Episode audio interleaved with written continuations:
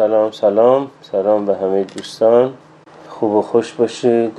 امروز 18 آبان 1399 هست و در دومین برنامه شبهای روشن در خدمت شما هستیم. خیلی خب دوستان ملحق شدن و من با ایزتون کامنت ها رو میبندم و بعد که یه ذره صحبت کردم نیم ساعتی صحبت کردم کامنت ها رو باز می‌کنم به سوالاتتون پاسخ میدم. برای اینکه سرعت بهتر بشه با اجازتون کامنتر بستم. خب مجددا سلام عرض می‌کنم. همگی خوش آمدید. خیلی ممنون که همراهی می‌کنید با ما.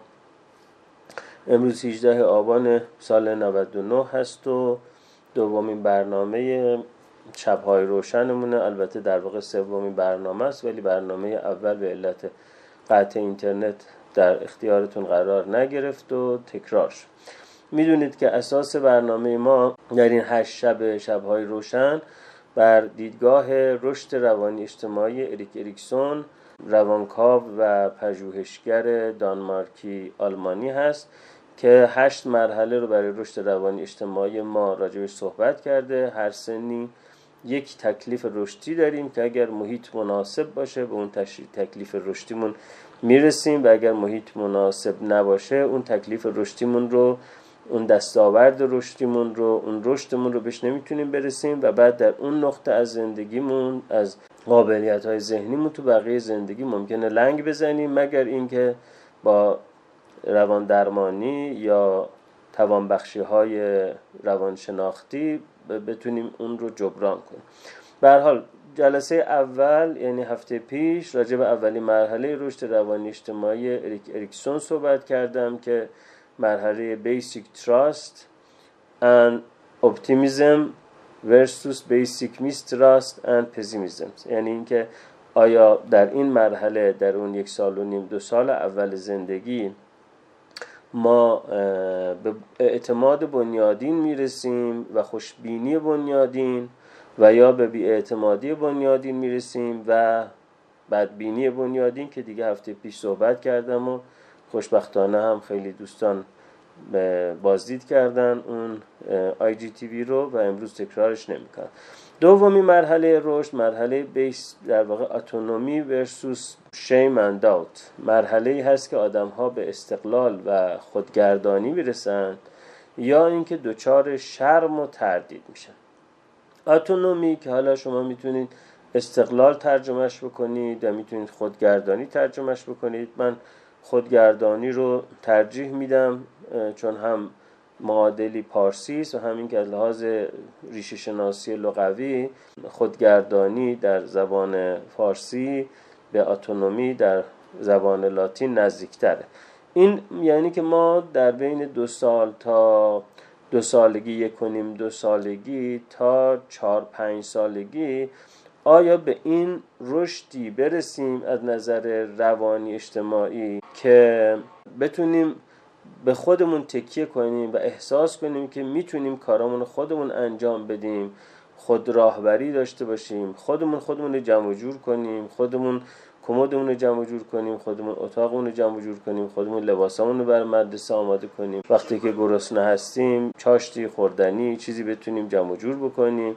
یا اینکه همش نگاهمون باشه که ماما بابا نمی‌دونم خاله ام امو بیاین به داد من برسین این گشنمه به داد من برسین تشنمه به داد من برسین مشقمو بنویسم به داد من برسید. خب این که ما دوچار در وضعیت اتونومی و خودگردانی رشد بکنیم یا این مرحله رشدیمون رو تحت در واقع سیطره شرم و تردید به پایان ببریم و در تمام اون برای اقدام کردن به کاری هی دوچار دودلی باشیم هی دوچار تردید باشیم هی دوچار ترس و استراب باشیم یا اینکه همیشه در حال شرم و خجالت باشیم از اینکه نکنه این کار رو درست انجام ندادم نکنه آبروم رفت نکنه من خرابکاری کردم و غیره. این توی این سن بین یک دو سالگی تا حدود چهار سالگی پنج سالگی این رشد اتفاق می‌تونه بیفته یا اتفاق نیفته. وقتی میگیم مراحل رشد اریک اریکسون در واقع روانی اجتماعی است یعنی اینا رشد های روانی است ولی این رشد روانی رو یه آدمی خودش نمی‌تونه تصمیم بگیره من رشد کنم یا رشد نکنم. بلکه این بستگی داره که در چه محیط اجتماعی به سر ببره و در نتیجه در این که ما چقدر سالم باشیم یا ناسالم باشیم محیط اجتماعیمون بسیار می‌تونه تاثیر داشته باشه. یعنی در واقع سلامت روان در یک ساختار اجتماعی ناسالم امری است که استثناست. در حالی که در ساختار اجتماعی سالم سلامت روان می‌تونه قاعده باشه می‌تونه استثنا نباشه. حالا وقتی من میگم محیط اجتماعی سالم و محیط اجتماعی ناسالم این محیط اجتماعی در هر سنی یه تعریفی داره. وقتی که ما جنین هستیم در رحم مادر محیط اجتماعی ما رحم مادر. یعنی آنچه که در رحم مادر بر ما واقع میشه اون میشه محیط اجتماعی ما. خب در نتیجه توی اون دوره جنینی مهمترین اتفاق رشدی ما تحت تاثیر این قرار می‌گیره جدا از عوامل ژنتیک و بیولوژیک تحت تاثیر قرار می‌گیره که این محیط اجتماعی ما که رحم مادره چگونه محیطی باشه.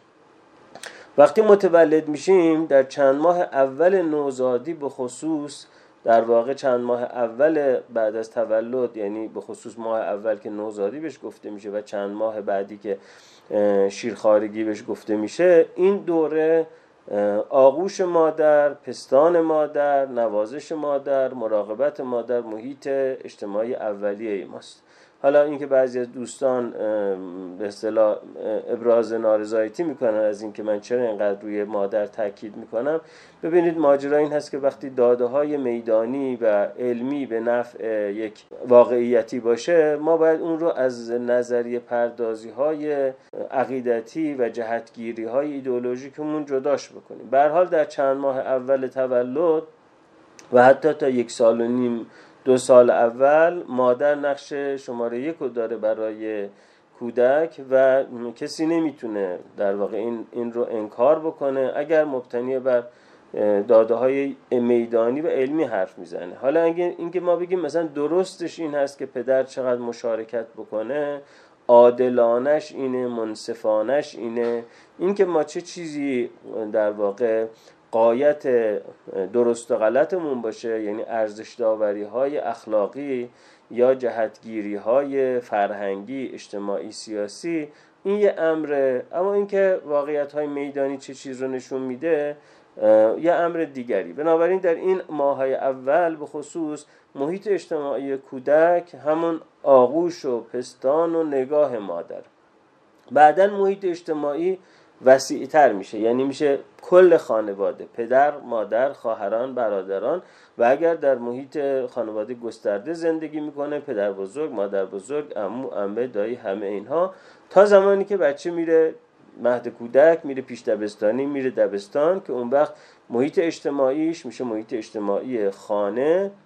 و کودکستان خانه و مدرسه و وقتی بچه پای تلویزیون میشنه محیط اجتماعیش میشه محیط اجتماعی تلویزیون کودکستان خانه. یعنی هی داره نقش در واقع خانواده نقش مادر بخشش واگذار میشه به مربی به رسانه به برنامه کودک و غیره. و وقتی هم که وارد ارز کنم که بازار کار میشه یا مستقل میشه که خودش میره میاد. دیگه محیط محله محیط رسانه های مجازی محیط کتاب ها همه اینا میشه محیط اجتماعی. حالا اینکه میگه محیط اجتماعی سالم یا ناسالم هرچی که به سمت تولد نزدیکتر میشیم این محیط اجتماعی محیط اجتماعی زیستی تری است و به مادر بیشتر مرتبط میشه.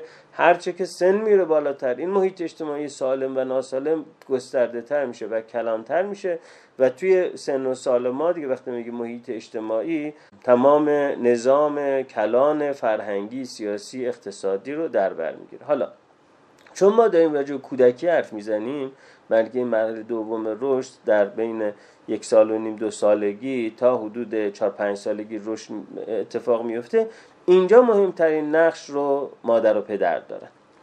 و اینجا حالا بر مبنای تحلیل رفتار متقابل یا transactional analysis اریک برن من توضیح می‌خوام بدم که چه اتفاق میفته که در یک خانواده ای یه بچه به autonomy می‌رسه به خودگردانی می‌رسه در یک خانواده دیگری یا در همون خانواده یه بچه دیگری به اتونومی یا خودگردانی نمی‌رسه. خب بعضی از پدر مادرها برای رسیدن بچهشون به اتونومی یا خودگردانی تسهیل کنندن تسریع کنندن کمکش می‌کنن. در حالی که بعضی از پدر مادرها برای رسیدن بچهشون به خودگردانی نقش مانع رو دارن. چه پدر مادرهایی نقش مانع رو دارن؟ یعنی در واقع عواملی که مانع از این میشه که یه پدر مادر بتونن این تکلیف رشدی بچه رو کمک کنن که انجام میشه پدر مادرهایی که بسیار نگرانن بسیار مسترب هستن این پدر مادرها از اینکه به بچهشون اجازه بدن که خودش غذاشو بخوره خودش مثلا یه میوه رو پوست بکنه خودش من عرض کنم که از خیابون رد چه حالا منظورم از یه بزرگراه نیست منظورم یه کوچه خلوته. مستربه خب اینجا ماجرا این هست که من هیچ وقت نظرم این نیست که ما باید بچه ها رو اجازه بدیم خطر بکنن. اما صحبت این است که خود تعریف خطر رو ما باید یه ذره عینیتر و واقعیتر بهش نگاه کنیم. بعضی از پدر مادرها تصور می‌کنن اینکه بچه چهار سالشون از کوچه خلوت رد شه اینقدر خطر بزرگی هست که بهتره که اونا اصلا بغلش کنن از کوچه ردش بکنن. اگر فکر می‌کنن اگه بچه سه سالشون می‌خواد خودش از پله ها بیاد پایین خیلی خطر اگه خودش از پله ها بیاد پایین. اگه خودش می‌خواد با یک کارد میوه خوری در واقع نه چندان تیز می‌خواد مثلا تلاش بکنه برای اینکه پرتقالش پوست بکنه در سن چهار سالگی فکر می‌کنن یه خطر خیلی بزرگه. ببینیم ما باید خطر رو تعریفش کنیم. اینکه بچه‌مون از دو تا پله بیفته خطر بزرگی نیست.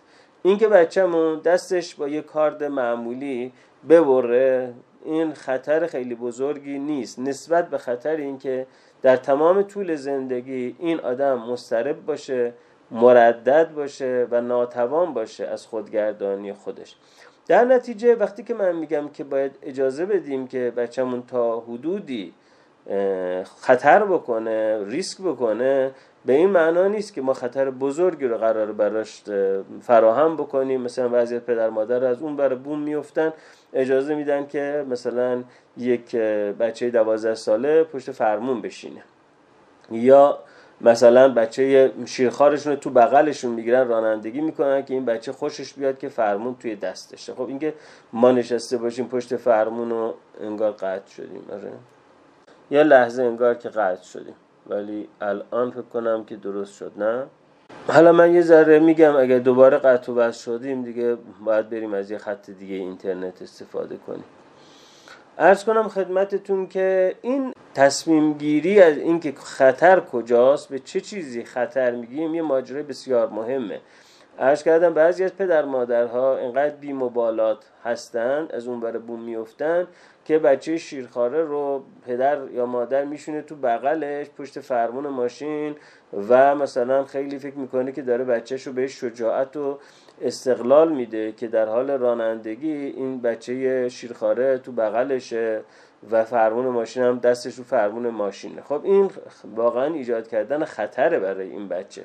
اما بعضی از پدر مادرها باز اگر یه بچه پنج ساله می‌خواد میوهش رو پوست بکنه با یک کارد میوه خوری معمولی ارز کنم خدمتتون که بهش اجازه اینم نمیدن. در نتیجه این مرز خطر کجاست؟ یک مرزی است که خب نیاز به تبیین داره بر اساس سن رشدی بچه بر اساس محیط اجتماعی. طبعا یه خونه که بچه کوچیک داره باید حتی از نظر محیط فیزیکی برای این بچه آماده باشه. یعنی اگر خونه هست که سیمای برق لخت پریز برق مشکل داره کاردا کاردای خیلی تیزی هست خب این محیط یا مثلا سطوح تیز و سفت خیلی در اطراف هست. این خونه از نظر محیط فیزیکی و محیط اجتماعی برای یک بچه سه ساله مناسب نیست. بنابراین ما وقتی که می‌خوایم بچه دار بشیم باید ببینیم امکانات این رو داریم که در یک خونه امن با وسایل امن بچه رو بزرگ کنیم یا نه. خب اگر ما در یک خونه ناامن با وسایل ناامن در محیط ناامن بخوایم بچه‌مون رو بزرگ بکنیم طبیعی که همیشه احساس خطر می‌کنیم. اگر یه جایی زندگی کنیم که موتور توی پیاده راه رفت آمد می‌کنه. اگه توی جایی به اصطلاح زندگی بکنیم که بچه‌مون از خیابون که می‌خواد عبور کنه ماشین ها با سرعت خیلی زیاد و بی مبالات تردد می‌کنن خب طبیعی است که ما, ما مجبور میشیم که زیادی بگیم. نکن نکن نرو نرو. میگیرنت میبرنت میزننت. اینجوری میشی اینجوری میشی اینجوری میشی. در نتیجه خب پدر و مادرها هم گاهی اوقات ممکنه که استرابشون استراب به جایی باشه اما مسئله این هست که اگر ما در یک محیط فیزیکی ناام داریم زندگی می‌کنیم اینجا اینکه ما صاحب فرزند بشیم و بعد همش بهش بگیم که نکن نرو این میفته این میشکنه برق میگیردت اون داغه و غیره. خب این یعنی در واقع ظلم کردن به اون بچه. در حال گاهی محیط فیزیکی ناامنه اما گاهی اوقات پدر و مادر زیادی مسترب هستن و پدر و مادرهایی که زیادی مسترب هستن همش فکر می‌کنن بچه‌مون ممکنه برق بگیره ممکنه دستش ببره. ممکنه از پنجره بیفته ممکنه از پله بیفته ممکنه خیابون ماشین بهش بزنه. اونا پیامی که به بچه میدن اینه که نکن نرو دست نزن. خطرناکه خطرناکه خطرناکه. در واقع از منظر زبان تحلیل رفتار متقابل اریک برن بهش بازدارنده نکن یا اینجانکشن دونت بهش میدن و با این بازدارنده نکن نکن نکن اون همیشه برای انجام کارها دچار شرم و تردید. حالا بزرگتر میشه در حالی که اون منطقه رشدی منطقه بوده که خودگردانی باید براش شکل می‌گرفته شکل نگرفته. حالا مثلا بهش میگن چرا کارات خودت نمی‌کنی؟ چرا مشرات خودت نمی‌نویسی؟ چرا لباس مدرسه خودت مرتب نمی‌کنی؟ و یعنی که ما توی مناطق مختلف رشد یه سری مراحل گلدن تایم داریم. یعنی مثل قضروف رشد استخوانی که استخوانهای دراز ما قضروف رشدی دارن که اگر از زمان بسته شدن قضروف رشدشون بگذره هرچند شما هورمون رشد بدید اون آدم قد بلندتر نمیشه. توی رشد روانی ما توی سیستم عصبی ما توی پلاستیسیتی یا شکلپذیری سیستم عصبی ما هم این مراحل رشد یا به استعاره بیان کنم این قضروف رشد ها وجود داره. در نتیجه اگر شما توی این دوران بین یک کنیم دو سالگی تا چهار سالگی پنج سالگی. بچه رو در محیط نکن نکن خطرناک خطرناک قرار بدید. بعدا نمی‌تونید بگید که حالا چرا در ده سالگی که دارم بهش میگم بکن خودت کاراتو بکن برو خودت برو. این بچه مردده و میترسه و نگرانه. برای اینکه اون ارز کنم خدمتتون که اون دوره رشدی طلایی براش گذشته و حالا برای اینکه بر استراب و تردید خودش غلبه کنه نیاز به فضای درمانی وجود داره. حالا بازی درمانی قصه درمانی به حال نیاز به کار یک روان درمانگر با خانواده وجود داره. بنابراین مهم اینه که اون زمانهای مهم رشدی رو ما بشناسیم و نظریه اریکسون تاکید مهمش روی همین زمانها یا پیچهای مهم رشدی است که ما اون زمان رو باید غنیمت بدونیم. خب پس یکی پدر مادرهایی که مستربن نگرانن و همیشه خط... از خطر برای خودشون برای بچهشون و غیره میترسن و خب اونا بچه رو میترسونن که نکنه اتفاقی براش بیفته. گاهی پدر مادرهایی که وسواس کمال طلبی دارن یعنی اینکه حالا می‌دونه خطری برای بچه اتفاق نمیفته اما اینکه یه جای کثیف بشه. خب حالا بچه داره غذاشو می‌خوره دوست داره با قاشق خودش بخوره. بچه تو این سن خودشون به ما یه پیام هایی میدن که من دوره است که می‌خوام خودگردانی رو تمرین کنم. بذار من خودگردانی رو تمرین کنم. این سنی که بچه ها میگن خودم خودم خودم. شما می‌خوای مثلا از پله پایین میره دستش بگیری میگه خودم خودم خودم. می‌خوایم مثلا شیر می‌خوره شما دستتون بگیری میگه خودم خودم خودم. مثلا فرض بکنید که می‌خواد غذا بخوره می‌خواد غذا دهنش کنه میگه خودم خودم خودم. کارم از دستش بر نمیاد چون هنوز مهارت عصبی از کامل نشده. هی پاش تو هم گیر می‌کنه میفته زمین. هی از پله می‌خوره زمین. هی غذا رو میریزه توی یقش هی اون لیوان شیرکاکاوش رو میریزه رو زمین. حالا اینجا بعضی از اتفاقات خطر نداره. مثلا شیرکاکاوی این بچه بریزه رو فرش خطر نداره. اما وقتی پدر یا مادر دچار وسواس تمیزی باشه وسواس مرتب بودن باشه یعنی دچار وسواس کمال و تقارن و غیره باشه حالا یا شخصیت وسواسی داشته باشه یا اختلال وسواسی داشته باشه همش میگه دست نزن دست نزن خراب می‌کنی. بچه می‌خواد مثلا کنترل تلویزیون برداره میگه دست نزن دست نزن خراب می‌کنی. می‌خواد کنترل چه می‌دونم تنظیم کولر برداره. دست نزن دست نزن خراب می‌کنی. نکن خراب می‌کنی. خودم میام سب کن. یعنی نکن ها گاهی اوقات نکن ناشی از استرابه. نکن خطر برات اتفاق میفته گاهی هم نکنه ناشی از اینه که یه چیزی مثلا خراب نشه کثیف نشه. که باز اینجا هم تاکید می‌کنم مثلا خونه ای که شما می‌خوان یه بچه کوچیک داشته باشید بچه سه چهار ساله داشته باشید این بچه می‌خواد بدو بدو کنه این بچه می‌خواد خودش همه کاراشو بکنه اون خونه نباید یه فرش ابریشمی صد میلیونی کف اون خونه پهن باشه.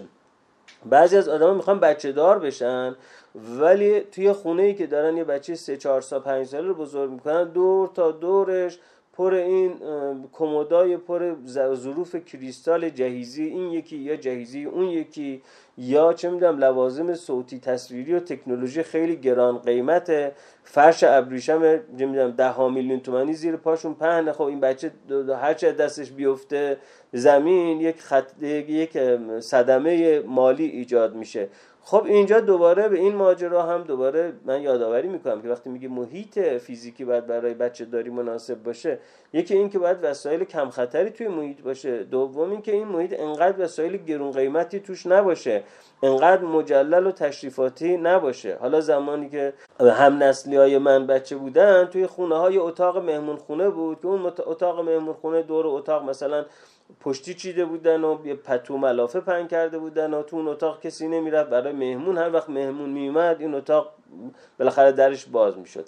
الان که سیستم معماری این هست که حال و پذیرایی و نشیمن و همه اینا به هم دیگه وصله بعضی اون اتاقی که اتاقی که بچه توش بالا پایین میره اتاقی که بچه توش می‌خواد بدو بدو کنه یه جور مجلل میچینن انگار که مثلا تالار پذیرایی یه کاخ هست انواع ظروف کریستال و انواع تابلوهای نقاشی و انواع مجسمه های گران قیمت و بعدش هم همیشه نگرانن که چیزی خراب نشه. خب انگار که خیلی صدا اشکال داره قطع می‌کنیم برمیگرد خب خب سلام سلام.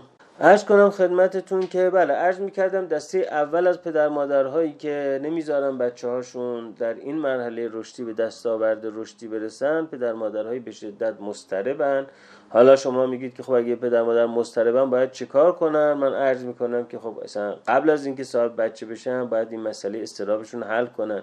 اگر پدر مادری دچار وسواس کمال هستن قبل از اینکه صاحب بچه بشن باید این وسواس کمالشون رو حل بکنن یا حالا که بچه دار شدن حالا مشخص شده که انقدر مستربن انقدر وسواس کمال دارن حتما باید مشکل خودشون رو حل بکنن با کمک این, هم این همه همکاران روان درمانگر و خانواده درمانگر و متخصص روانشناسی کودک و غیره. در غیر این صورت خب این ماجرا منجر به این میشه که بچه دچار تردید و ترس دائمی بشه و اون وقت رشد نمی‌کنه حالا ممکنه که شما بگید که در بعضی از خانواده ها ما دیدیم بعضی از بچه ها یه جورن بعضی دیگه از بچه ها یه جور دیگه هن. چه چیزی باعث میشه که پس در بعضی از خانواده ها اگر این پدر مادر مستربن اگر این پدر مادر به بچه استراب رو منتقل می‌کنن چی باعث میشه که تو همون خانواده بعضی از بچه ها یه جورن بعضی از بچه ها یه جور دیگه خب ببینید دوستان اول اینکه ما در حالی که داریم راجع به نظام تربیتی و نظام آموزشی صحبت می‌کنیم نقش ژن و سرشت ژنتیکی یا به اصطلاح تمپرامنت یا طبع و مزاج رو نباید نادیده بگیریم. بعضی از ویژگی های آدم ها ویژگی های تمپرامنتال یا طبعی یا مزاجی هست. و در نتیجه توی دو تا بچه خانواده هم گرچه از یک مخزن ژنی این دو تا بچه دارن برداشت می‌کنن اما چنین نیست که هر دوی اونها از توی مخزن ژنی ژنهای همسانی رو برداشت کنن. مگر دوقلوهای تک تخمی یا مونوزیگوت. در غیر دوقلوهای تک تخمیان مونوزیگوت دو تا دوقلو حتی دوقلوی دو تخمی دیزیگوت هم و سایر خواهر برادرها هم از مخزن خانواده از مخزن ژنی خانواده یکسان برداشت نمی‌کنن در نتیجه خب یه خواهر برادر دو تا برادر از در یه خانواده هستن.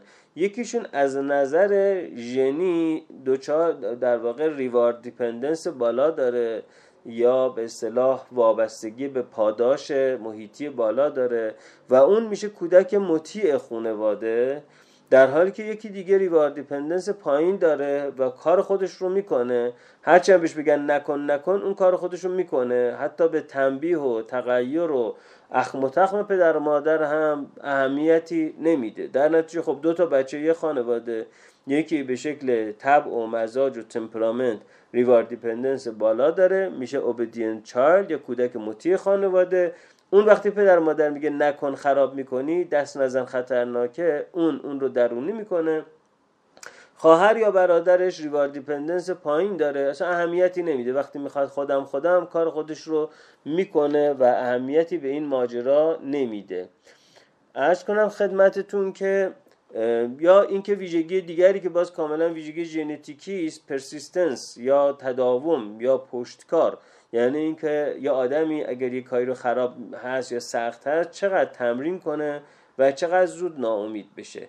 اینکه اگر موانعی وجود داره چقدر با اون موانع بجنگه تلاش بکنه کشتی بگیره سرشاخ بشه یا چقدر زود تسلیم بشه. باز این این هم جزو تمپرامنت یا مزاج آدم هست بنابراین خب یک تفاوتی که بین خواهر برادر در یه خانواده می‌تونه وجود داشته باشه همون تفاوت تمپرامنت یا مزاج یا سرش یا همون تفاوت در اون ساختار زیستی یا بیولوژیکه که آجر سازنده ژن ها هستن. پس یکی اینه که تفاوت ها ایجاد می‌کنه. مسئله بعدی که آلفرد آدلر بهش اشاره کرده همتون می‌دونید مسئله رتبه تولده. یعنی به فرزند بزرگ بیشتر گفته میشه که بزرگ شدی خودت می‌تونی. به فرزند کوچیک بیشتر گفته میشه هنوز کوچولویی دست نزن. حالا ممکنه در یه خانواده یه بچه پنج ساله باشه اما یه خواهر یا برادر هشت ساله داره. توی خونه همسایه یه بچه پنج ساله است اما یه خواهر برادر سه ساله داره. اون بچه پنج ساله که خواهر برادر هشت ساله داره مرتب میشنوه که به خواهر یا برادر هشت سالش میگن این بچه است ملاحظهش بکن. این بچه است این بچه است. اون نمی‌تونه تو می‌تونی. تو بزرگ شدی اون هنوز بچه است. در نتیجه این پنج سالشه همش داره میشنوه این بچه است این بچه است. اما تو خونه همسایه یه بچه پنج ساله وجود داره که خواهر یا برادر دو ساله داره سه ساله داره. اینجا مرتب این بچه پنج ساله میشنوه که بهش میگن تو بزرگ شدی ماشاءالله دیگه. تو دیگه اسباب بازی رو بده به اون اون عروسک بده به اون. تو بزرگ شدی این بچه است. در نتیجه توی خونه بچه پنج ساله که تو رتبه تولد بچه کوچیک خانواده است مرتب میشنوه که دارن بهش میگن این بچه است. توی خونه یه بچه ای که پنج سالشه مرتب میشنوه که دارن میگن که تو بزرگ شدی. در همون خانواده هم بچه بزرگه. که بعدش یه بچه دیگه اومده در پنج سالگی هی بهش می‌گفتن تو بزرگ شدی. اما بچه کوچیکه در پنج سالگی می‌گفتن این بچه است. در نتیجه یکم ماجرای رتبه تولده که تاثیر می‌ذاره. ماجرای دیگه ای که باز در یه خانواده شما می‌تونید ببینید که یکی از بچه ها یکی از خواهر و برادرها تو مرحله اتونومی بهش کمک شده که خودگردان بشه یکی دیگه ترسونده شده و در مرحله ترس و تردید و شرمونده مسئله یارگیری عاطفی است. یعنی پدر مادر گاهی اوقات زمانی که رابطه عاطفیشون خوب نیست ارتباط بین فردیشون خوب نیست با بچه ها یارگیری می‌کنه. وقتی با بچه ها یارگیری می‌کنن یعنی بر بچه رو مثل یه کارت بازی می‌زنن وسط. مثلا فرض بکنید که این بچه چرا این کار می‌کنی؟ بچه خوشش نمیاد. چرا این کار می‌کنی؟ بچه دردش میاد. چرا این کار می‌کنی؟ بچه اذیت میشه. یعنی که انگار مثلا مادر یا پدر می‌خواد به بچه بگه منم که مهربونم. اون با تو مهربون نیست. بنابراین اون یکی والد حالا پدر یا مادر میگه خودت مثلا در این قطی رو باز کن. اون یکی میگه که نمیری بچه از زورش نمی‌رسه. انگار پیامی که می‌خواد بده حالا چقدر خداگاه چقدر ناخداگاه به بچه اینه که من والد مهربونم. این والد سختگیر است. در نتیجه این باعث میشه که یارگیری های در خونه رخ بده که یکی از والدین وقتی به اتونومی کمک می‌کنه اون یکی دیگه نمی‌ذاره این خودگردانی شکل بگیره چون می‌خواد بگه من مهربونترم من مراقبترم من دوست تو هم من رفیق تو هم اون چقدر سختگیره و حمایت نمی‌کنه ازت. حالا گاهی اوقات در یه خانواده پدر و مادری که با هم مشکل بین فردی دارن به شکل ضربدری با بچه ها یارگیری می‌کنن. یعنی مثلا دختره میشه یار بابا پسره میشه یار مامان. و وقتی یارگیری ها اینجوری باشه شما می‌بینید بچه ها پیام های متناقض دریافت می‌کنن. در نتیجه یکیشون پیامی که دری دریافت می‌کنه از اون والدی که باش یارگیری کرده اینه که تو قوی هستی تو توانمندی تو خودت می‌تونی در حالی که اون یکی دیگه با اون یکی والد یارگیری کرده که اون بهش میگه بچه کوچولویی نمی‌تونی و غیره. در نتیجه یه داستان هم این یارگیری های عاطفی است و بالاخره نقش های جنسیتی. در جامعه ما و بسیاری از جوامع دیگه که تربیت جنسیت محوره و سازمان اجتماعی جنسیت محور هست نقش های جنسیتی متفاوتی برای دختران و پسران تعریف میشه. و چه موافق باشیم چه مخالف باشیم این اتفاق میفته و در نتیجه در جوامع جنسیت محور شما بسیار می‌بینید که به پسرها بیشتر از دخترها فرصت داده میشه برای اینکه به این خودگردانی برسن و بیشتر بهشون پیام قوی هستی تو می‌تونی داده میشه تا به دختران. و به دختران بیشتر نقشه مطیعی تو آروم باش تو محجوب باش تو چه می‌دونم با حجب و حیا باش بقیه کارات ما انجام میدیم. این پیام به زنان به دختران بیشتر داده میشه. بنابراین شما خیلی کم ممکنه یا اصلا ممکنه پیدا نکنی. مثلا یک زن و شوهری باشند که خانومه به آقاه بگه که مثلا نباید پشت فرمون بشینی خطرناکه. در حالی که من بسیار دیدم در مراجعینم خانواده هایی زن و شوهرهایی تحصیل کرده ای که آقا به خانم میگه که تو نمی‌خواد پشت فرمون بشینی خطرناکه با آژانس برو این ور اون ور راننده برات می‌گیرم برو این ور اون ور تو نمی‌خواد پشت فرمون بشینی. از تو خانواده بسیار تحصیل کردم اینو من دیدم. خب این میشه اون نقشه جنسیتی. در نتیجه دو تا فرزند توی خانواده بزرگ شدن توی جامعه بزرگ شدن. اما پیام های یکسانی دریافت نکردن. به پسره بیشتر نقش تو می‌تونی و پیام تو قوی باش مستقل باش وابسته نباش داده میشه. در حالی که به دختره بیشتر پیام تو خونه بمون به ما وابسته باش نمی‌خواد قوی باشی نمی‌خواد مستقل باشی برات خطر داره چی میگن پشت سرت و غیره داده میشه. خب اینا دلایلی است که می‌تونه در یک سازمان اجتماعی به اسم خانواده بچه های مختلف الگوهای مختلف بگیرن. ولی به هر حال اگر ما تو این دوره مجوز برای بزرگ شدن برای مستقل شدن برای اینکه خودم از پله ها برم پایین برای اینکه خودم کاردم و پوست کاردم و بردارم می‌برم پوست کنم خودم قاشقم بردارم خودم لیوانم و بردارم. اگر این مجوز رو دریافت نکرده باشیم اون وقت در آینده یا دچار استراب دائمی میشیم مثل کسی که اختلال استراب منتشر داره یا راجب استراب راجب عملکردهای خاص میشیم مثل کسی که استراب اجتماعی داره. و یا همیشه مرددی مثل کسی که دچار شخصیت وسواسی است.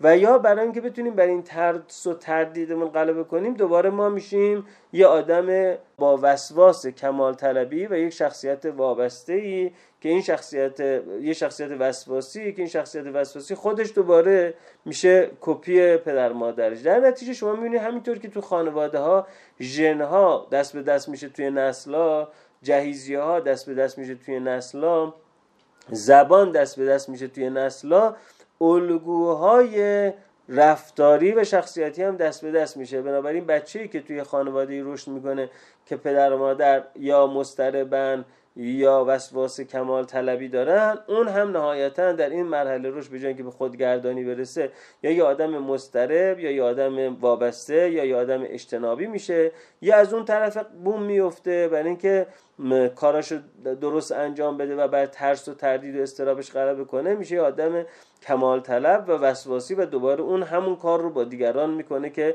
پدر و مادر باهاش کردن. بنابراین ریشه این اختلالات بخشی از اختلالات استرابی و اختلالات شخصیتی توی همین مرحله رشدی است. که حالا وقتی این اتفاق بیفته خب دیگه یه آدمی نیاز به کمک درمانی داره و در یک رابطه درمانی همراه با تمریناتی که بهش داده میشه همراه با نقدها و پرسشگری های سقراطی که براش ایجاد میشه باید اون الگوهایی که از پدر مادرش گرفته چه الگوهای شناختی زبانی و چه الگوهای عادتی حل و فصل بشه و بسیار از مهارت ها رو دوباره باید یاد بگیره. یه آدم ممکنه که 35 سالشه اما لازمه که الان یه تمرینی بکنه که ممکنه به نظر شما بیاد که یه آدمی 7 سالگی باید این تمرین رو انجام بده.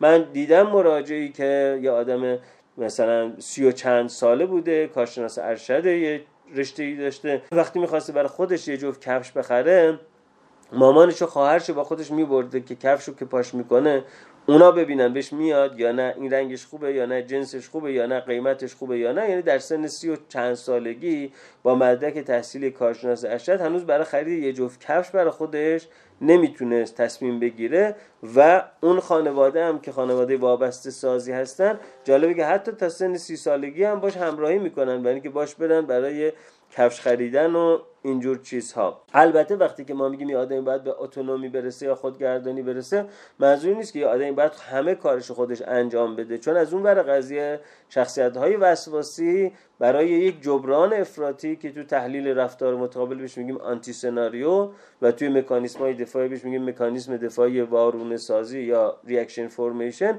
شخصیت های وسواسی باز در واقع تصمیم می‌گیرن که همه کارشون رو خودشون انجام بدن و مثلا پزشک مراجعه نمی‌کنن فکر می‌کنن خودم باید search کنم ببینم بیماریم درمانش چجوری میشه. اگه پزشک مراجعه می‌کنن بهشون دارو میده خودشون باید تصمیم بگیرن دارو بخورن یا نخورن. یعنی اینکه می‌خوان همه کار رو خودم خودم خودم انجام بدن و خب طبعا یه بار سنگینی رو دوششون میفته یا می‌خوان یه کار کوچیکی بکنن انقدر سرچ می‌کنن که باز یه موقع اشتباه نکنن. باز آدمی رو من میشناختم که این آدم می‌خواست یه جفت کفش بخره. دو هفته تو اینترنت سرچ می‌کرد راجع به انواع تولید کننده های کفش و جنس کفش و انگار که می‌خواست مثلا دو هزار جفت کفش بخره. خب این میزان جستجو کردن برای معمور خرید یک اداره که می‌خواد 200 جفت کفش بخره 2000 جفت کفش بخره منطقی است. اما برای یه آدمی که می‌خواد یه جفت کفش بخره دو هفته روزی دو ساعت وقتش داره می‌ذاره راجع به کفش مطالعه کنه که می‌خواد کفش بخره این مقروم به صرفه نیست. بنابراین محصول این که ما در مرحله اتونومی یا خودگردانی دچار مشکل میشیم می‌تونه از این ور بوم افتادن باشه. یعنی ما یه آدم مستربی هستیم و یه آدم نگرانی هستیم و یه آدم دچار تردیدی هستیم که برای کوچکترین کارمون بعد از دیگری تایید بگیریم و این شخصیت هایی که این گونه شخصیت مردد مستره و وابسته میشن توی رابطه هاشون معمولا با یه شخصیت خودشیفته وارد رابطه میشن که اون احساس می‌کنه همه چیز رو من می‌دونم از همه هم بهتر می‌دونم هر چی که می‌خوای از من اجازه بگیر. و در نتیجه شما می‌بینید یه الگوی ارتباطی شکل می‌گیره که یه آدم وابسته dependent personality با یه آدم خودشیفته narcissistic personality با هم زندگی می‌کنن. گاهی ممکنه سی سال زندگی می‌کنن و همسایه ها میگن اینا چه خانواده خوبی هستن. یه بار یه صدای دادی از این خونه بلند نشد.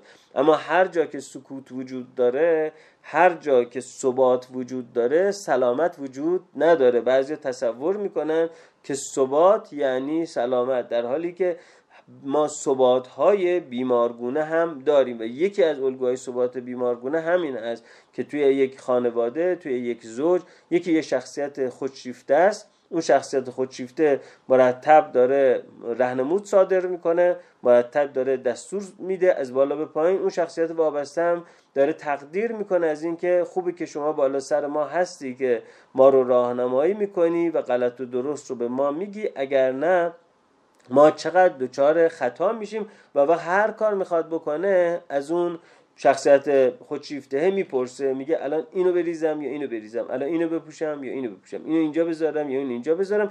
به نظرم می‌رسه که خب هر دوتا راضی از توی خونه هیچ سر صدایی بلند نمیشه. آرامش ارز کنم که مطلقی برقرار هست ولی اون آرامش مطلق آرامشی که همون شخصیت وابسته در اون الگوی بیمارگونه و از نظر روانی معلول خودش مونده و نتوانسته حتی به تکلیف رشدی سه چهار سالگی خودش عمل بکنه و به دستاوردش برسه. همون شخصیت خودشیفته بیشتر باورش میشه که من چقدر همه چیز دانم چقدر همه چیز توانم چقدر من فرزانم چقدر من فرهیختم و غیره. و اون آدم اون وقت این ماجرا باعث میشه که ارزیابیش از خودش غلط باشه و از در خونم که میره بیرون توی ارتباط با همکارانش توی ارتباط با رفقاش توی ارتباط با همسایگانش. همینجور از بالا به پایین براشون دستورالعمل صادر کنه و دستور بده و نصیحت بکنه و مداخله کنه و به همه بگه شما نمی‌فهمید من می‌فهمم.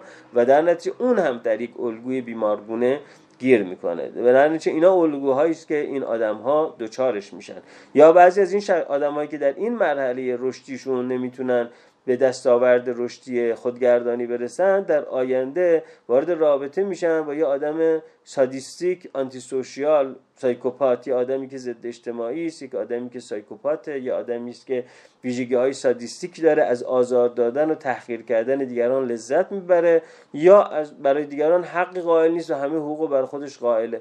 بعد شما می‌بینید که این بچهتون که خیلی نگران بودید که یه ذره با کارد میوه خوری دستشو نبره از دو تا پله هم افته زمین بعدا توی سن سی سالگی سی و پنج سالگی چل سالگی تو خونه کتک می‌خوره مورد آسیب قرار می‌گیره مورد تحقیر قرار می‌گیره و در اون محیط میمونه تحقیر رو میپذیره آسیب رو میپذیره آسیب بدنی رو میپذیره و شما اگر در سازمان های مثل پزشکی قانونی کار کرده باشید هر روز می‌بینید همسران کتک خورده ای که با شکایت میان اونجا مثلا می‌بینید ترقوش شکسته می‌بینید دندون شکسته می‌بینید بینیش شکسته و علا رقم این که شکایت می‌کنن از دادگاه حکم می‌گیرن اما بعد رضایت میدن دوباره برمیگردن اون خونه و آدمایی رو شما می‌بینید که چهار بار دندون و دماغشو همسر سادیستیک و آنتی سوشیالش شکسته ولی اون دوباره به اون خونه برگشته. می‌خوام این تصویرها رو بهتون بدم که کسانی که نگران اینن که بچه‌مون مثلا از دوچرخه نیفته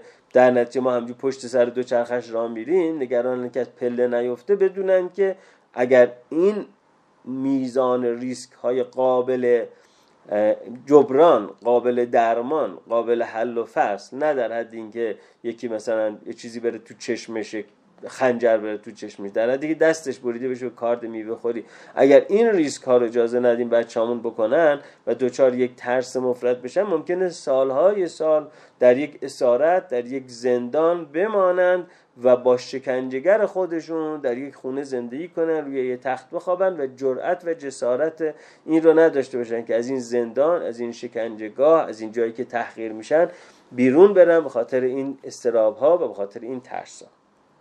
خب در نتیجه ارز کنم که داستان این گونه است که اگر ما این شرایط تسهیل برامون فراهم نشده اون وقت نیاز به این داریم که در اتاق درمان در جلسات گروه درمانی در جلسات تمرین رفتاری شناختی این الگو برامون فراهم بشه که حالا با هزینه خیلی بیشتری و زمان خیلی بیشتری اون چیزی که خیلی راحت فقط اگر ترمزا کشیده نمی‌شد توی دو سالگی سه سالگیمون می‌تونست اتفاق بیفته در اون سن باید برای ما اتفاق بیفته. خب من چند تا کتابم بهتون معرفی می‌کنم و بعد دیگه کامنت رو باز می‌کنم که شما نظراتتون بفرمایید یا اگر سوالی در حوزه این بحث دارید بفرمایید. یکی یک کتاب بسیار ارزشمند و خواندنی هست به اسم آموزش قلب ها و اندیشه ها البته این کتاب ها رو من بعد استوری می‌کنم جلداشون رو توی اینستاگرام. بنابراین اگر من میگم یادتون میره نمی‌تونید بنویسید نگران نباشید. اینا بعد استوری میشه. فقط توضیح میدم راجع به این کتابی که معرفی می‌کنم که بدون هر کدوم چه ارزشی داره. کتاب آموزش قلب ها و اندیشه ها راجع به سیستم پیش دبستانی و سیستم دبستان در ژاپن هست. حالا خیلی از آدم ها میگن که اینقدر شنیدیم ژاپنیا اینجور ژاپنیا اونجور که دیگه حالمون به هم می‌خوره وقتی میگن ژاپنیا اینجور ژاپنیا اینجور. ولی اگرم که خیلی شنیدی ژاپنیا اینجور ژاپنیا اونجور و بعدتون میاد از اینکه چرا همش ژاپنیا رو تو سر ایرانی ها می‌زنیم خودمون اما این کتاب رو بخونید. و اینکه این کتاب توصیفی است که دکتر کاترین لوئیس از مدارس و مهد کودک ها و ارتباطات خانواده با بچه در کودکی داره. تصویرهای خیلی قشنگی گزارش کرده که خیلی در واقع نگاه ما رو به فرزند پروری و مدرسه تغییر میده. مثل اینکه مثلا در مدارس ژاپنی اگه دو تا بچه ده ساله با هم دیگه کتک کاری می‌کنن معلم نمیاد سری مداخله کنه اینا رو از هم جدا بکنه. معلم اجازه میده که تا وقتی که این کتک کاری این دو تا بچه و کلنجاری این دو تا بچه خطر فیزیکی براشون ایجاد می‌کنه اینا به کتککارشون ادامه بدن تا خودشون آروم بشن. بعد این موضوع به بحث می‌گذاره.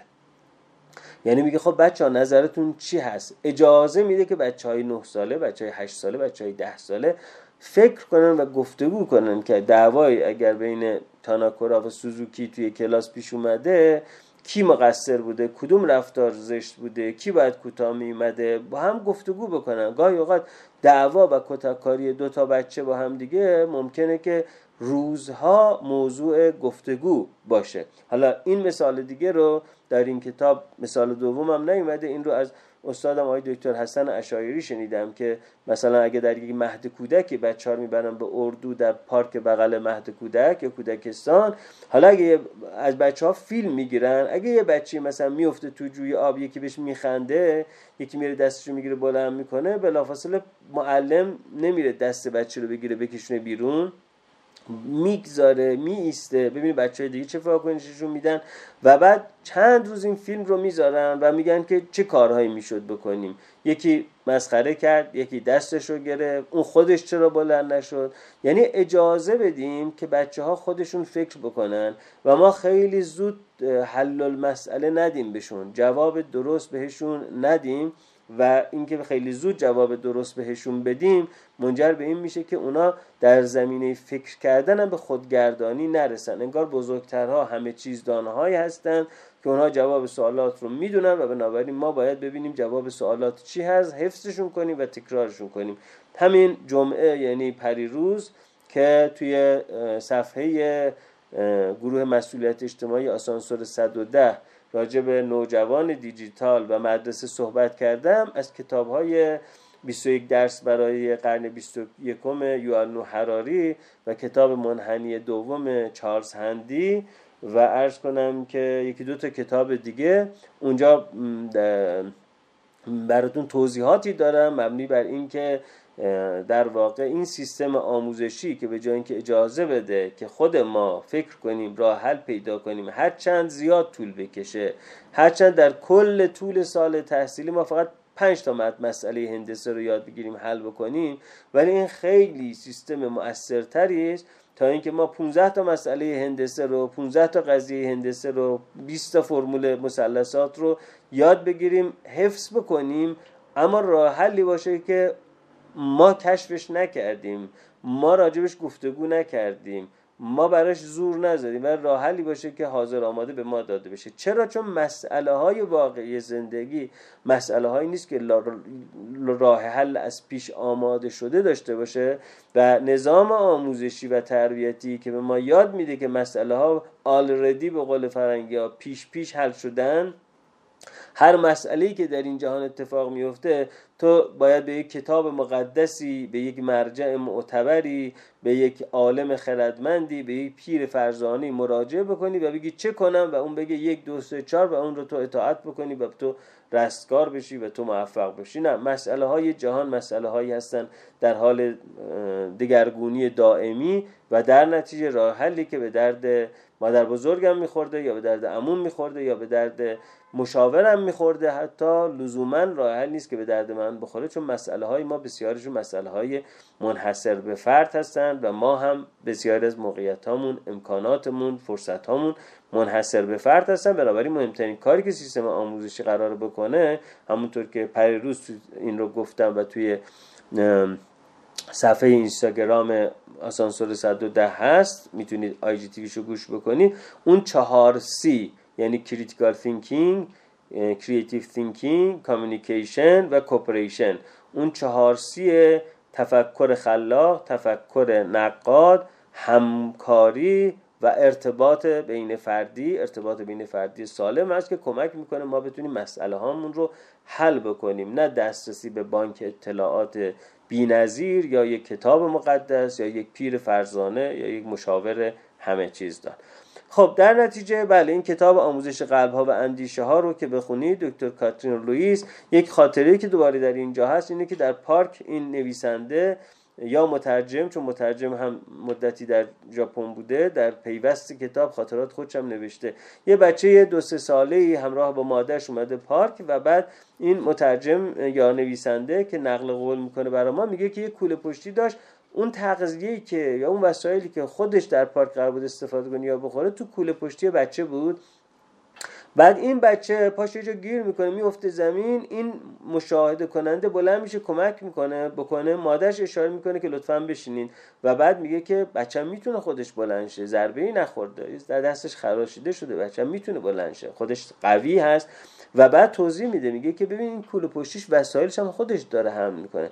اگر در دو سالگی سه سالگی چهار سالگی تا بچه‌مون سر می‌خوره بپریم بغلش کنیم و بگیم بقیه راه خودم میبرمت این دوره مهم این که ظروف رشد خودگردانی باید در واقع قبل از اینکه بسته بشه باید این موهبت و دستاورد ما دست بیاریم دچار مشکل میشیم. پس این کتاب آموزش قلب ها و اندیشه ها رو بخونید. نوشته دکتر کاترین لوئیس انتشارات ساز و کار هم منتشرش کرده.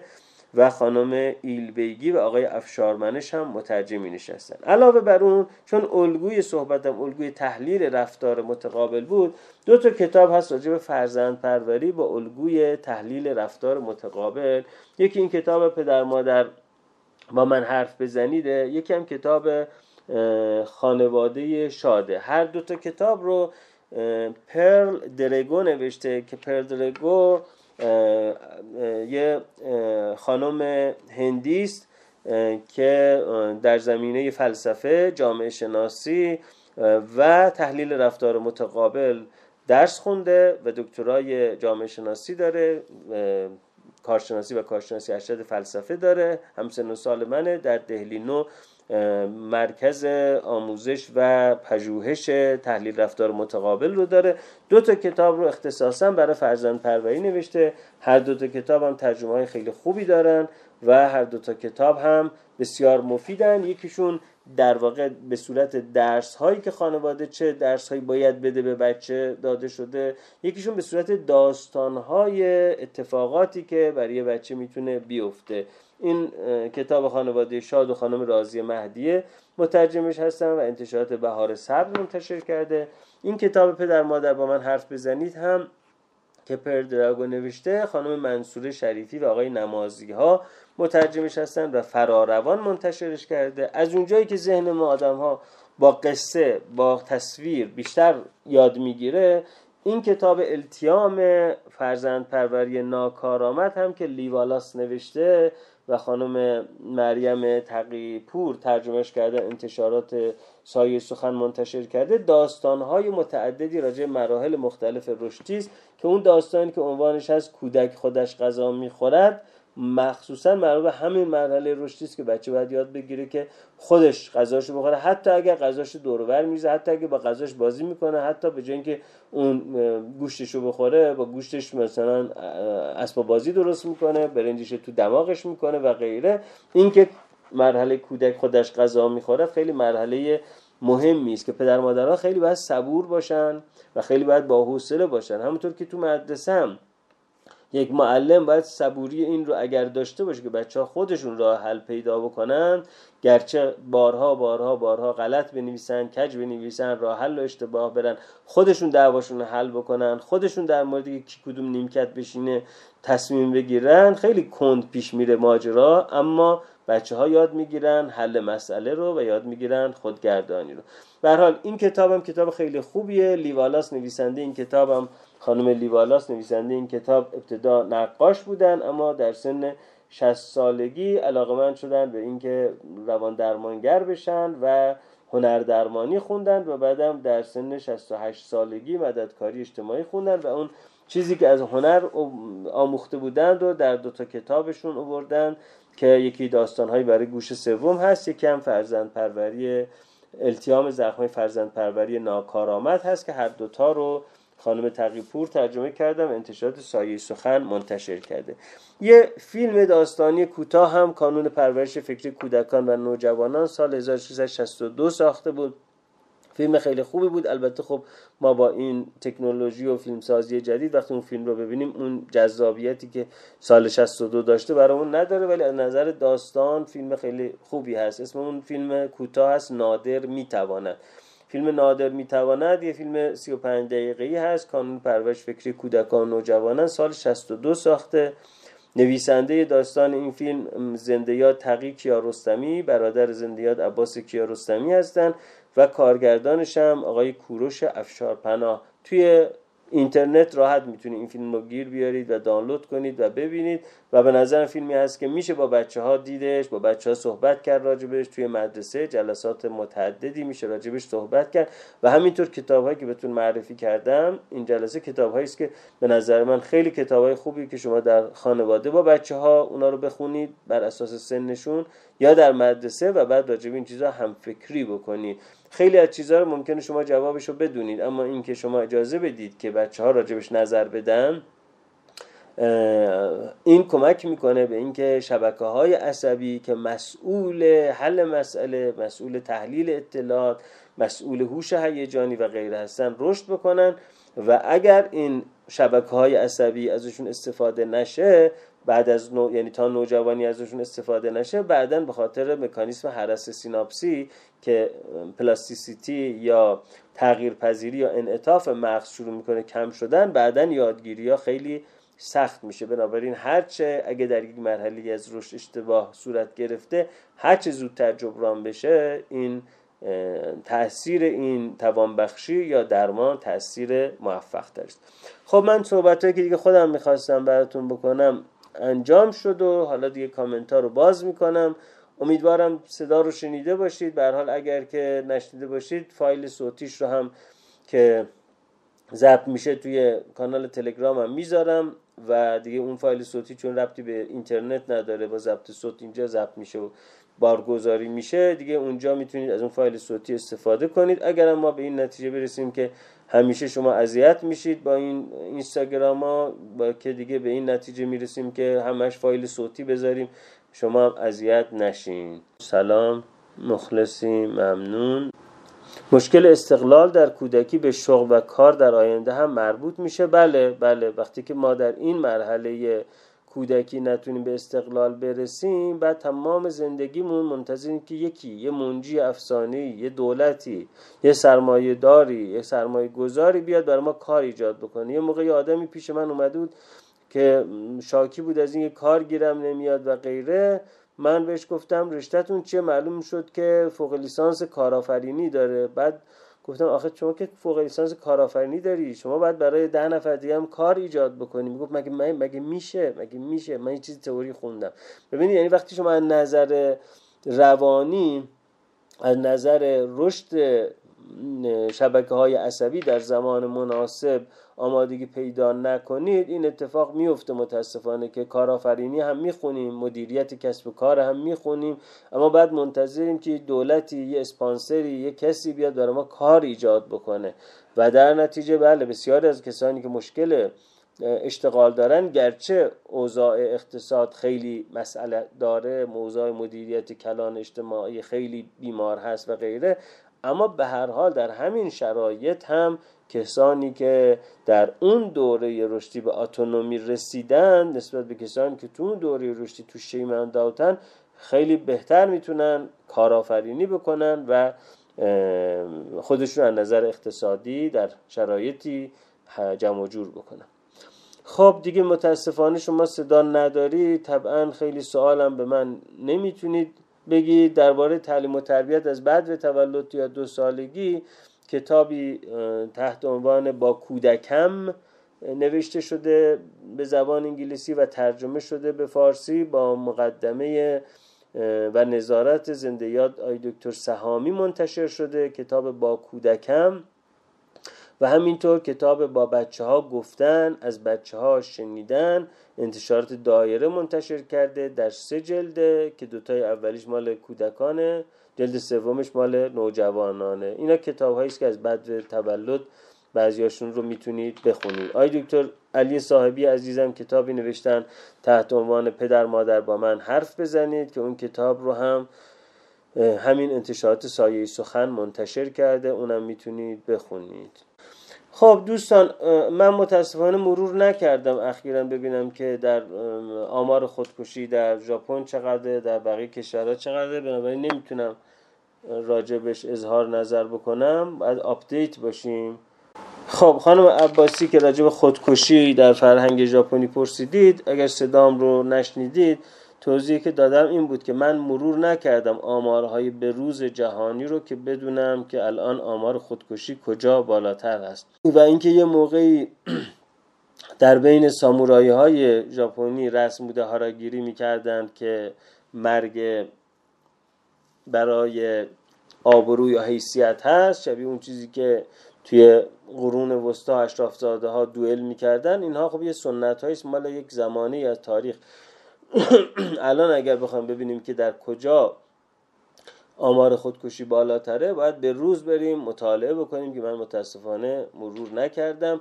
و دومی که تو مسائل اجتماعی به دنبال یک علت واحده نباشید. حالا فرزن ببینید در سوئد آمار خودکشی بالاست یا در بلاروس یا در ژاپن یا در ایران. اینکه بلافاصله به دنبال یه علت باشیم بگیم علت این خودکشی ها اینه یا علت این خودکشی اینه. این یعنی ما در واقع ژن رو نادیده گرفتیم الکل رو نادیده گرفتیم. ارز کنم که وضعیت اقلیم از لحاظ نور و سرما و طول روز و اینها رو نادیده گرفتیم و به دنبال یه علت واحده میگردیم. باید حواسمون رو جمع بکنیم توی مسائل روانی اجتماعی. دوچار دنبال شاه کلید نگردیم. ممکنه پنج تا کشور شما پیدا کنید که تو هر پنج کشور آمار خودکشی بالاست یا آمار الکلیسم بالاست یا آمار سایکوز بالاست. اما در این پنج کشور این آمار بالای خودکشی پنج علت مختلف داشته باشه. توی یکیش زمینه ژنی باشه. توی یکیش علت خودکشی بالا مصرف بالای الکل باشه. توی یکی علت خودکشی بالا ارز کنم خدمتون که شیوع بالای ژن افسردگی باشه یه جا بحران اقتصادی باشه یه جا بحران ارزشی فرهنگی معنا باشه و در نتیجه خانم عباسی عزیز هم اینکه آمارها رو اگر بخوام راجبش نظر بدیم باید آمارها رو به روز و تطبیقی بدونیم. و دوم اینکه در مسائل روانی اجتماعی دنبال شاه کلید و علت اصلی چی هست نباشیم. بگیم علل مختلف یک دو سه چهار. بعدا اگر خیلی با دقت بتونیم پژوهش کنیم می‌تونیم بگیم بین این پنج علت کدوم علت نسبت به کدوم علت وزن بیشتری داره که این مشروط بر اینه که ما دسترسی به کلان داده یا big data داشته باشیم. خب مدت 25 سال خانم سوسن علایی. مدت 25 سال دبیر ریاضی بودم و سعی در یادگیری گروهی در درس ریاضی داشتم. ولی مشکل در این بود که در مواجهه با کل نظام من همیشه عقب بودم و برای رسیدن به سرفست ها دوباره با دور تون تدریس می‌کردم. بله منم کاملا با شما موافقم و همین گفتم که در یک نظام اجتماعی بیمار سالم و اصولی و اخلاقی و عاقلانه رفتار کردن خیلی کار دشواره. پدر مادرها میان به شما میگن چرا نمره بچه‌مون پایین اومد چرا بچه‌مون تیزهوشان قبول نشد چرا بچه‌مون المپیاد قبول نشد. نز آموزش پرورش به شما فشار میاره و غیره و در نتیجه همون داستانی که این درد مشترک هرگز جدا جدا درمان نمی شود هست توی این قضیه. من یک یادداشتی نوشتم ازتون خواهش می‌کنم که همتون اگه خوندینم دوباره بخونید و ترویجش بکنید. اسمش هست پدر مادر اسمش لطفا به فرزندانتان رحم کنید. راجع به همین مدارس هست و نقش مدرسه و نقش خانواده. که اغلب من میرم خانواده ها قسمت اول اون یادداشت من رو که در واقع از اشکالات سیستم آموزشی است به اشتراک می‌ذارن با هم قسمت دوم رو به اشتراک نمی‌ذارن. که نقش خود پدر مادراست در اینکه مدرسه ها رو حل میدن به سمت این رقابت و اینها. به حال دو تا قسمت اگه تو کانال تلگرام پیدا کنید اگر هم که تو سایت هم پیدا کنید که خب دیگه یه قسمته اسم مقاله هست لطفا به کودکانتان رحم کنید. راجع به همین سیستم آموزشی است که انقدر عجله داره برای رقابت در آزمون های مختلف و غیره که اجازه و وقت فکر کردن نمیده و نه هم معلم رو هم خانواده رو هم کودک رو آسیب می‌زنه. همینطور یک یادداشت دیگری دارم تحت عنوان شکنجه سفید در مدارس. اینا رو ازتون خواهش می‌کنم به اشتراک بذارید چون بعضی از این باورها و اندیشه هاست که همونطور که گفتم این درد مشترک هرگز جدا جدا درمان نمی‌شود. زمانی میشه این سیستم آموزشی تغییر داد. که 20 درصد 30 درصد از مردم این جامعه حداقل طبقه متوسط در مقابلش به شکل همبسته ایستند اما نه اینکه هر کدوم مسئله رو تنهایی حل کنیم. و مقدمه این که ما به همفکری همصدایی و همبستگی برسیم در تغییر دادن الگوهای بیمارگونه این هست که اندیشه نقد اندیشه فراگیری بشه. در نتیجه این یادداشت ها رو اگر به اشتراک بذارید اگر باش موافق هستید و اگر هم موافق نیستید نقدش بکنید. و اگر هم نسبتا موافقید می‌تونید به اشتراک بذارید و نقدتون هم بگید. این کمک می‌کنه به اینکه ما در مقابل این سیستم آموزشی یک حرکت جمعی مؤثری داشته باشیم. یادداشت های لطفا به کودکانتان رحم کنید و شکنجه سفید در مدارس. و یه یادداشت دیگه دارم تحت عنوان والدینی که فرزندان خود را بیمار می‌کنند. راجع به اون یارگیری های عاطفی در خانواده است که یکی از پدر و مادرها یکی از بچه ها رو به عنوان یار عاطفی خودش به خودش میچسبونه و اجازه دور شدن بهش نمیده. برای اینکه خودش تنها و مسترب میشه. خب دوستانی که متوجه نشدید و صدا رفت و اینها من اسم کتابا رو می‌ذارم کتابا رو می‌ذارم توی استوری و فایل صوتی جلسه رو هم که می‌ذاریم توی تلگرام. نمی‌دونم خانم عباسی راجع به فرهنگ ژاپنی جزئیاتی که شما می‌دونید من نمی‌دونم. خب برای اون کسی که همسرش کتکش می‌زنه و نمی‌تونه ازش جدا شه من الان پیشنهادی ندارم. بعد از مشاور حقوقی و از مشاور روانشناختی کمک بگیره. کتاب مدرسه کیفی از انتشار سایی سخن احتمالا همون کتاب مدارس بدون شکست باشه که نشر انتشارات رشد منتشر کرده. احتمالا اگر همونه مال دکتر ویلیام گلسره ولی ناشرش فرق می‌کنه. خوبه خیلی هم خوبه خیلی هم خوبه. در رابطه با توانایی خودگردانی گروهی و مدیریت گروهی پرسیده بودم. اینکه فردی خودگردانی ضعیفتری داره ولی در گروه خیلی خوب مدیریت می‌کنه و قابلیت حل مسئله داره. من شاهدش بودم. این تناقض چطوره؟ چرا؟ خب خانم میترا ببینید یکی از ویژگی های انسان ها این هست که ذهنشون قصه محوره. که شما در کتاب حیوان قصه گوی جاناتان گاتشال می‌تونید دلایل تکاملیش رو بخونین و بعد به همین خاطر که ما توی تحلیل رفتار متقابل یک مفهومی داریم تحت عنوان script یا پیشنویس زندگی. script یا پیشنویس زندگی یعنی اینکه ما هر کدوم در یک نمایشنامه زندگی می‌کنیم. گاهی نمایشنامه که به ما داده شده نمایشنامه متناقضی است. یعنی خود نمایشنامه توش رفتار متناقض داره. مثل که توی فیلم هنرپیشه یه نقش رو بازی می‌کنه که توی یه صحنه از فیلم خیلی خیلی مهربان و عاشق پیشه است توی صحنه دیگری از فیلم خیلی خطرناک و وحشی. خب این هنرپیشه نقشی که بهش داده شده بازی می‌کنه. حالا توی دیدگاه پیشنویس های زندگی باور بر اینه که ذهن قصه محور ما آدم ها نقشی رو که به ما داده شده در سناریوی زندگی اون نقش رو جذب می‌کنه و تو زندگی اون رو بازی می‌کنه. در نتیجه بعضی از آدما نقش های متناقض بهشون داده میشه چنان که توی محیط کار مثلا این آدما خیلی قلدرن توی خونه خیلی ارز کنم که مستربن یا برعکس توی خونه خیلی قلدرن تو محیط کار خیلی مستربن یا اینکه توی یه شرایطی این آدما خیلی منم بزرگی دارن و من همه کار می‌تونم بکنم. توی شرایط دیگری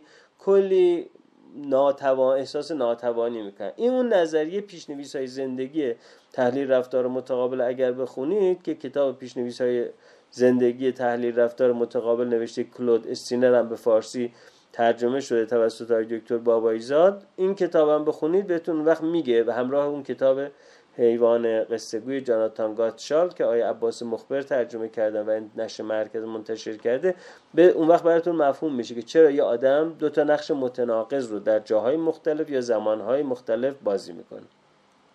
دوستمون گفتن که شما بودید گفتید یک بار زندگی ذاتن یک بار گفتید زندگی ذاتن بی معناست ما هستیم که معانی رو توی اون ایجاد می‌کنیم یا میتراشیم توی یه بحثی. من نظریات مختلف رو نقل می‌کنم بستگی داره که کدوم کلاس من رو شنیده باشید نظر چه کسی رو نقل کرده باشم. من معلمم مروجم و در نتیجه نظریات مختلفی که راجع به انسان و زندگی هست رو سعی می‌کنم به روشنترین شفافترین مستندترین مستدلترین شکل براتون بگم و در نتیجه اگر توی صحبت های من نظرات متناقضی شنیدید در تیکه های مختلف صحبتم توی مقالات مختلفم ارجاعش اگر نگاه بکنید خانم معصومه اون وقت می‌بینید که خب موضوع صحبت چی بوده؟ نقل قول از چه کسی بوده؟ از چه کتابی بوده؟ من سعی می‌کنم که در واقع نظرات شخصی خودم رو راجع به زندگی به عنوان دانش ترویج نکنم. ببینید طبیعتا بچه که مشکل طبی داره مشکل مراقبت خاص لازم داره شیوهی که این بچه رو ما باید بهش کمک بکنیم متفاوته. به همین خاطره که ما در واقع خطکش های کلی رو چارچوب های کلی رو خدمتتون میگیم و اون وقت اینکه در یک موقعیت خاص چگونه میشه به این بچه اتونومی داد خودگردانی داد یا نه اون چیزیست که با همراهی بین روانشناس و پزشک و متخصصین کاردرمانی و گفتار درمانی و خانواده و سیستم های مراقبتی باید برای هر کسی جدا طراحی بشه. خیلی خوب. جناب مجید توی سایت دکتر سرگلزایی دات کام تمام یادداشت هم اونجا هست. توی گوگل فارسی بزنید دکتر سرگلزایی سایتم رو میاره و توی سایتم همه یاد داشتم هست مقاله ها مصاحبه ها اینا همش اونجا هست. بله راجع به موانع ذهنی که و فرهنگی که در جلوی طلاق هست هم مقاله دارم تحت عنوان ازدواج بد طلاق خوب. اینم توی سایت هم از ازدواج بد طلاق خوب خوب اونم می‌تونید راجع موانع ذهنی فرهنگی در مقابل